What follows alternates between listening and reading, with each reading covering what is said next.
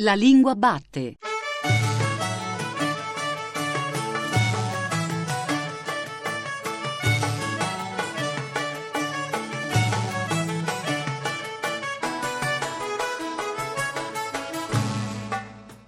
Buon pomeriggio, buon pomeriggio da Giuseppe Antonelli e bentornati e bentornate un'altra volta alla Lingua Batte, la trasmissione di Radio 3 tutta dedicata alla lingua italiana.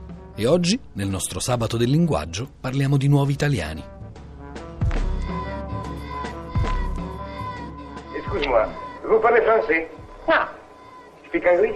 No. Pregenci Deutsch. Eh. Habla espagnol? Eh. Cavarit parus? Ma che parus, che sono, parlo italiano. Ah, lei parla italiano? Eh. E parli italiano, benedetti Dio. Ha capito, Billico! Eh. Ha capito? Si ricordi che lei qui in Italia è un ospite. In Italia è un ospite.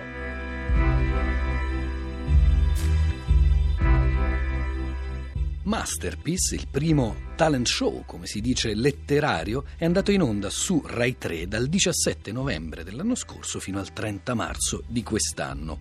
A presentarlo c'era Massimo Coppola, nel ruolo così definito di coach. I giudici erano due scrittori italiani, Giancarlo De Cataldo e Andrea De Carlo, e una scrittrice inglese d'origine nigeriana, Taye Selasi. Alla fine di tutta la serie di puntate, delle puntate eliminatorie iniziali, della serie di puntate finali, i primi tre classificati sono risultati Stefano Trucco, di Genova, 51 anni impiegato comunale con il romanzo Fight Night, Raffaella Silvestri, da Milano, 29 anni, ex manager, il suo libro era La distanza da Helsinki, e Nicola Savic, 36 anni, di Oriago di Mira in provincia di Venezia, commerciante, con il romanzo La vita migliore, che, come da regolamento, è stato pubblicato da Bompiani. Nicola Savic, di origine serba, si è trasferito in Italia quando aveva 12 anni. Nella bandella del suo romanzo di vita migliore si dice che è campione di Thai Box, che è laureato in scienze della comunicazione all'Università degli Studi di Bologna e che vive e lavora ancora in provincia di Venezia. Nicola Savic è oggi il nostro ospite alla Lingua Batte.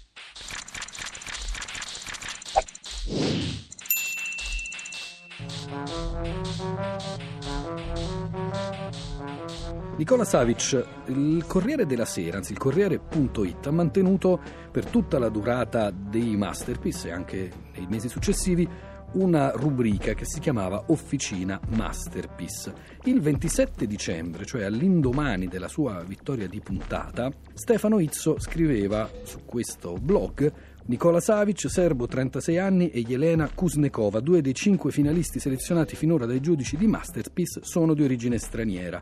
E c'era chi nei commenti diceva perché le persone d'origine slava hanno più facilità a imparare le lingue straniere. A me è sembrato un po' come quando si dice che i neri hanno la musica nel sangue. Beh, sì, sì. Niam Chomsky avrebbe detto che, vista la complessità del serbo-croato, abbiamo più opzioni aperte nel cervello e quindi siamo più predisposti ad apprendere nuovi linguaggi che in qualche modo hanno una grammatica nonché situazione morfologica eh, più definita rispetto alla cioè meno complessa del- della lingua di origine. Quanti esami di linguistica ha dato Nicola Savic all'Università a Bologna? Non mi ricordo, sociolinguistica ho dato, poi scienze cognitive, psicologia del linguaggio, ne ho dato parecchi.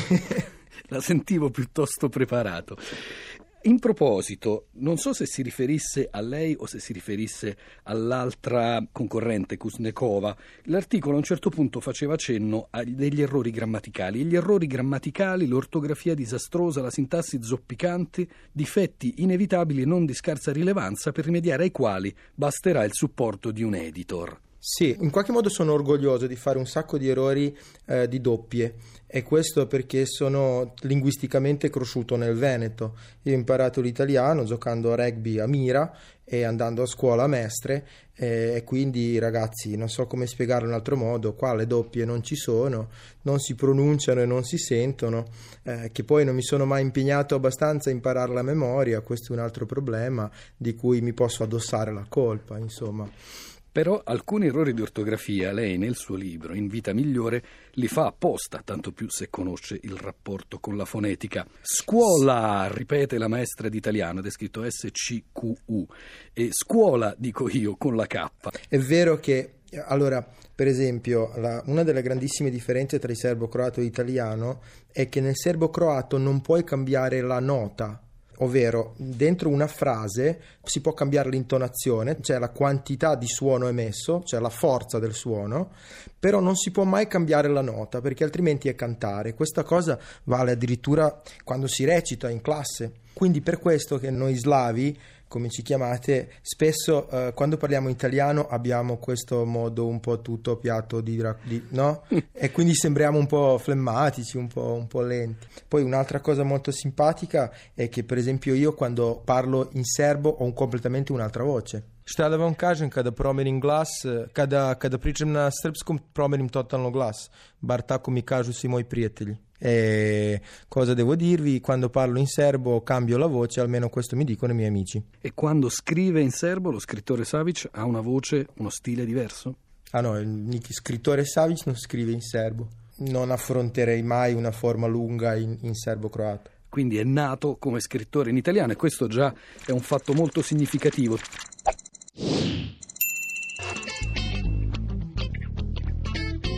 Nicola Savic è uno al quale una volta hanno puntato una pistola alla testa. Questo per dirvi perché sembra tanto sicuro di sé, tutt'altro che intimorito dall'avventura televisiva. Scrive a frasi secche e compiute, definitive, come se per capire la realtà fosse costretto a frammentarla in pezzetti riconoscibili. Nicola ha talento, tanto talento e attenzione, cosa molto importante, scrive in una lingua che non è la sua. Torno per un attimo a quella pagina che ovviamente mi aveva colpito. Io mi chiamo Nicola e infatti la didascalia dice canta la maestra. Una maestra molto sexy, forse è per questo che poi si è convertito all'italiano, Savic. Ma boh, io penso quando uno ha 13 anni, 14 anni, uno deve ancora capire cos'è sexy, no? Quindi molte cose che non sono sexy per niente diventano super sexy. Ma se dovesse definire la lingua italiana vista da fuori, è una lingua Eh, è una li- cantata, è una, è lingua... una lingua bellissima, è una lingua che... Ma infatti cerco di usarla con cura. Savic, in una autopresentazione prima della finale di Masterpiece, lei definiva la sua scrittura come poco accogliente, come una scrittura che non andava a cercare, a lusingare il lettore, come una scrittura ruvida. E questo perché mh, il principe, cioè di prosa odierna, no? Di contemporanea, cioè si può dire sì, di, di adesso, Attuale, attuale, è il dialogo. In quanto tale però deve essere un dialogo che deve essere vero, reale. Noi abitiamo per assurdo in un'epoca dove siamo esposti a tante fiction, a tanti film, a tanti libri, dove il dialogo è assolutamente non reale. Sono dialoghi che non stanno nel cielo e nella terra. La cosa determinante è il ritmo, perché se non riesco a coinvolgere quello che legge a leggere il libro di un fiato, in due fiati, in tre fiati, cioè velocemente, è molto difficile. A proposito di una scrittura cruda, ci sono anche dei titoli di capitolo con le parolacce per dare l'idea, ci sono una serie di abbreviazioni, per esempio, tipiche del parlato, non solo vabbè, ma anche sto al posto di questo. Ma il suo maestro, lei ha dichiarato una volta di dialoghi, è stato Bukowski, Vabbè, se- sì, è per forza. letto in traduzione italiana. Letto in, in originale e anche in traduzione italiana. Un maestro buono o anche in cattivo? serbo. Ma non è solo maestro di dialogo, è maestro di tutta una serie di pensieri che racchiudono quello, cioè un po' quello che penso anch'io sulla letteratura e su cosa è una buona letteratura e su cosa non, cioè non è una buona letteratura. Poi chiaramente io ho delle- dei miei punti di vista che sono miei, cioè non- non- assolutamente non sono poi universali, non so se mi spiego. Nella scrittura di stranieri, diciamo così, che avevano cominciato a scrivere letteratura in italiano, era stata notata una certa tendenza alla letterarietà, cioè era spesso un apprendimento libresco e quindi anche una certa leziosità nel lessico. Ecco, questo sicuramente non è il caso di Nicola Savic. Grazie. E allora però su quali scrittori, scrittrici italiani, italiane, Savic ha imparato a fare letteratura in italiano? Ma in realtà allora c'è un, c'è un scrittore serbo che si chiama Marko Vidojkovic, un ragazzo giovane, adesso non è più giovane, insomma, però ha cominciato a scrivere molto giovane e uno dei esercizi che feci per imparare anch'io no, a scrivere era quello di tradurre quel libro dal serbo in italiano. Poi mh, ho scritto anche altri libri, sempre concentrandomi su questa enfasi su un dialogo parlato, dialogo reale. È vero che magari all'inizio questa cosa mi serviva per mascherare qualcosa che non volevo imparare, no? Come il trapassato prossimo, immagino come un sacco di altre, tipo l'articolo. Io ho problemi con le cose tipo articolo, con, con la doppia, queste sono le, le, cose che mi danno fastidio. E che, che non, perché non sento, non le sento sempre. Ma per esempio, se io le dico tondelli, il tondello e credo che c'è, c'è, la, c'è, la, daga a tondelli, no, quella è rondella, non lo so. Pier Vittorio Tondelli, dunque non, non l'ha letto. No, no, no, ho fatto Fantozzi adesso, quello l'ho visto.